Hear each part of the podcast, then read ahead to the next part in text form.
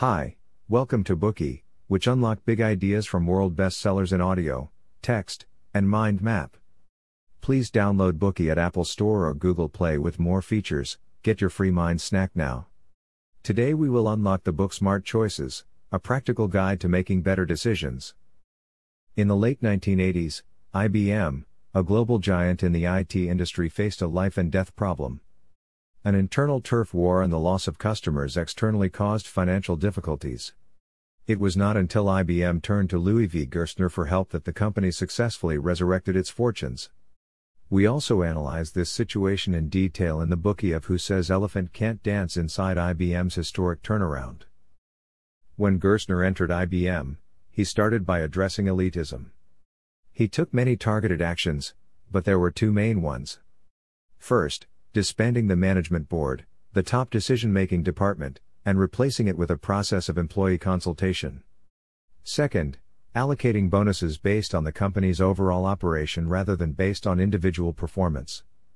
These strategies suppressed an egocentric culture that had flourished in certain regional branches. However, elitism was prevalent in the US at that time. So, why did Gerstner go against the trend and decide to fight elitism? He is certain to have tried a series of problem solving approaches to reach these final decisions. He also had a unique decision making system. By the time Gerstner stepped down as IBM's CEO in March 2002, its stock price had increased 800%, regaining the company's prestige. Gerstner's decision making proved to be definitively successful. Most people will agree that we need better decision making methods in the workplace. But in life, it is also advantageous to adopt strategies to help us make decisions. Suppose you are approaching your 30s, should you follow the custom and get married? After you are married, should you have children immediately? You need effective methods to make these important decisions. Decision making methods, as advanced as they may sound, are ubiquitous. People make decisions every day. What kind of job to do, whether to start your own business, whether you will be happy, depends on the decisions you make. Given this, a dependable method will help us in decision making, and you may find it in today's book. To write Smart Choices, a practical guide to making better decisions, the authors analyzed research results over half a century. They also tabulated the experience of thousands of decisions they had personally made in over 40 years. Let's first introduce the three authors of this book. John S. Hammond is a professor at Harvard Business School and MIT Sloan School of Management. He has 40 years' experience and has been a consultant for organizations such as Bank of America and the World Bank. Ralph. Keeney is a member of the United States National Academy of Engineering and a former professor at MIT. Howard Raiffa is a Harvard Business School professor and a pioneer in decision analysis, negotiation analysis, and game theory. This Bookey consists of three parts elaborating the methods of making smart choices. Part 1 How to formulate multiple alternatives. Part 2 How to choose among alternatives. Part 3 How to minimize the impact of uncertainties. To make a smart choice, you should first have several alternatives to choose from. To begin with, let's look at how to create functional alternatives. First, you should define the decision problem properly to determine the framework for decision making. This means you must know what problem it is you're trying to solve. If you get it wrong, you will go in the wrong direction. If this is the case, even if you come up with a plethora of alternatives, it's useless in practice. Here's an example. You're planning to move to a new city, and you need to find an unfurnished apartment to rent.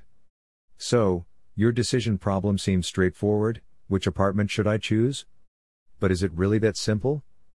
Maybe it would be better to rent a house if the whole family is moving with you. Or maybe you shouldn't move to the new city at all because it will not improve your job prospects. The decision you make from the perspective of whether to move or not will be different from the decision you make from the perspective of which apartment to choose. Therefore, it is essential to figure out what problem you are trying to solve. So, how do you define the decision problem properly? First, you can start by writing down the problem you intend to solve, and then question, test, and refine it. Subsequently, ask yourself what triggered this problem and why am I considering it? Thirdly, you should continuously re-question the constraints of your problem statement. The concept of constraint is rather abstract, so let's use an example to illustrate. Here's a problem. When should we conduct two months market research for our new credit card offer in the central region? This problem contains two constraints. The research will be in the central region and last for two months. Although such constraints frame your choices, they also restrict you with blinders. So it's better to continue questioning and reviewing the constraints. In this case, you might ask should the test be conducted in the central region only or the west as well? Are two months long enough or are three months better? In addition to the steps mentioned above, a fourth step you can take to define the problem effectively is to seek others' opinions. Friends and experts are both equally suitable choices. The former helps you get a broader perspective, and the latter can provide professional insight. We also suggest that to start with, you consider a range of possible problems. Then keep checking and reconsidering them as you make decisions. In this way, you will ensure that the problems you are solving are the ones with impact. Please take your time in defining problems. Suppose you fail to identify the decision problem correctly. In that case, you will be running in the opposite direction even though you will seem to be making progress. Please don't rush into the decision making process immediately after clarifying the problem you are trying to solve you still need to identify objectives to direct the decision you make. Objectives are essential for they can lead you to smart choices. For example, suppose your boss offers you an opportunity to get a promotion and a pay raise, but you have to relocate to a rural area. Your first response might be great, however, on second thoughts, you realize that your wife and kids might not want to move. Therefore, you go home to discuss it together with your family. Then, in consultation with them, you identify two objectives to advance your career and your family's material well being and simultaneously to improve your family's overall happiness. In light of these two objectives, you see that moving to another city might in fact lower the level of your family's happiness, because the climate of the new place is not so attractive. So, regrettably, you forfeit the opportunity. Objectives will guide the decision making process. So, how do we identify objectives? In terms of this topic, the book lists the following five steps. Step 1 Make a list of the concerns you want your decision to address. To focus your thinking, you could also compose a list of the worst possible outcome that you should avoid. Then, seek family members' and colleagues' opinions. By doing this, you will get a more comprehensive wish list that accurately reflects a range of thoughts. Step 2 Simplify your concerns into succinct objectives. Try to describe these objectives with a short phrase consisting only of a verb and an object, such as lower the cost, mitigate environmental damage, and so on. Step 3 To establish your fundamental goals, separate ends from means where means are the actions you take to achieve objectives. Consider the goal but don't worry about how you will achieve it. What is this method exactly? You ask why and keep asking until it is no longer possible to formulate a why question.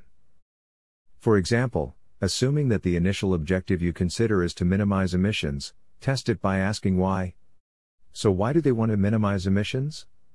Because it will reduce pollutant concentrations. Why is this important? It will limit human exposure to the pollutants. Why is this important? Because exposure can damage people's health. By doing this, you find that reducing health damage is the fundamental objective, everything else is the means of achieving it. Step 4 Clarify targets for each objective. For instance, if you want to maximize prestige in your professional field, ask yourself how you will evaluate prestige. When you have determined a system of evaluation, then you can progress towards the objective in quantifiable steps.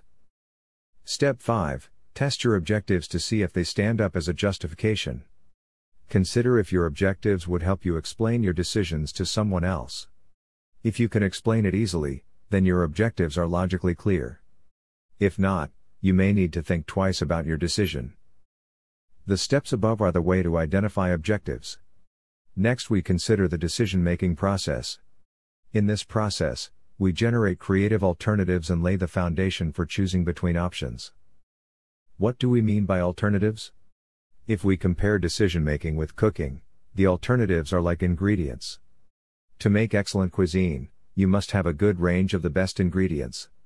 Therefore, alternatives should be diverse and the approach creative. However, When generating alternatives, people tend to be negligent. One mistake is to base judgments on experience, not thinking outside the box.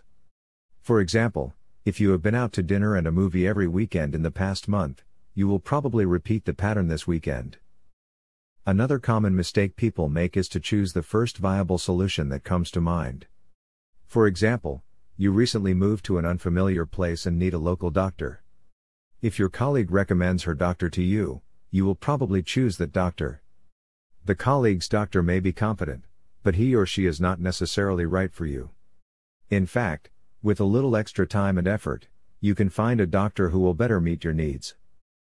Besides, being dogmatic, basing choices solely on other people's recommendations or procrastinating in coming to a decision are all unwise.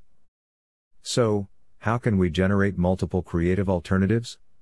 You should consider the following four categories of alternatives process alternatives, win win alternatives, information gathering alternatives, and time buying alternatives. You may feel confused by these terms. Let's try to make them clear with examples. Suppose you have two roommates, both of whom are huge fans of Justin Bieber. Now, you have a ticket to his concert and want to give it to one of your roommates. But no matter who you give it to, it is likely to hurt the other's feelings. Under these circumstances, you decide to choose by using the toss of a coin. Flipping a coin is a process alternative. It is a decision making process used to determine who will get the ticket. Other commonly employed process alternatives include voting, auctioning, and arbitration. The advantage of this kind of alternative is that it is relatively equitable. In tossing a coin, the result depends on sheer luck, one cannot blame the other no matter who wins or loses. Here's another example. Suppose you want to travel abroad with your family to watch the Olympics. You ask your boss for an extended holiday, the boss refuses. At this point, you could make a deal with your boss you help him with the tricky contract if he or she grants your request for leave. It is a win win alternative, taking both sides' interests into account. Next, what is the information gathering alternative? Here is the example. When making a diagnosis, a doctor will refer to your blood test report, your past medical history, ultrasound test, and other data. Here the doctor adopts the information gathering alternative, reducing uncertainty and empowering the decision making. To continue, let's look at time buying alternatives. Suppose you intend to buy a vacation home in Maine. It requires a lot of capital and you need to be cautious, so you may decide to rent a house first. Renting in this way is a time buying alternative. But be careful, the deferral may cause you to miss an opportunity. The perfect solution seldom exists. You should always generate detailed and comprehensive alternatives. However, once you find the best solution which may still not be perfect, you should stop your search immediately to prevent wasting energy. This concludes the first part. In this section, the authors discuss the three elements of formulating alternatives, defining the decision problem, identifying objectives, and generating alternatives. First, to grasp the decision problem, it is crucial to analyze it from multiple perspectives. Then, to identify objectives, you can go through 5 steps. Step 1 Writing a wish list. Step 2 Describing simplified objectives using verb object phrases. Step 3 Separating ends from means. Step 4 Clarifying targets. And step 5 Checking justifications. The last thing is to generate many alternatives, referring to the possible categories process alternatives, win win alternatives, information gathering alternatives, and time buying alternatives.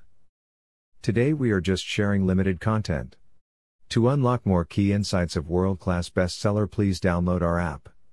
Just search for BOOKEY at Apple Store or Google Play. Get your free mind snack now.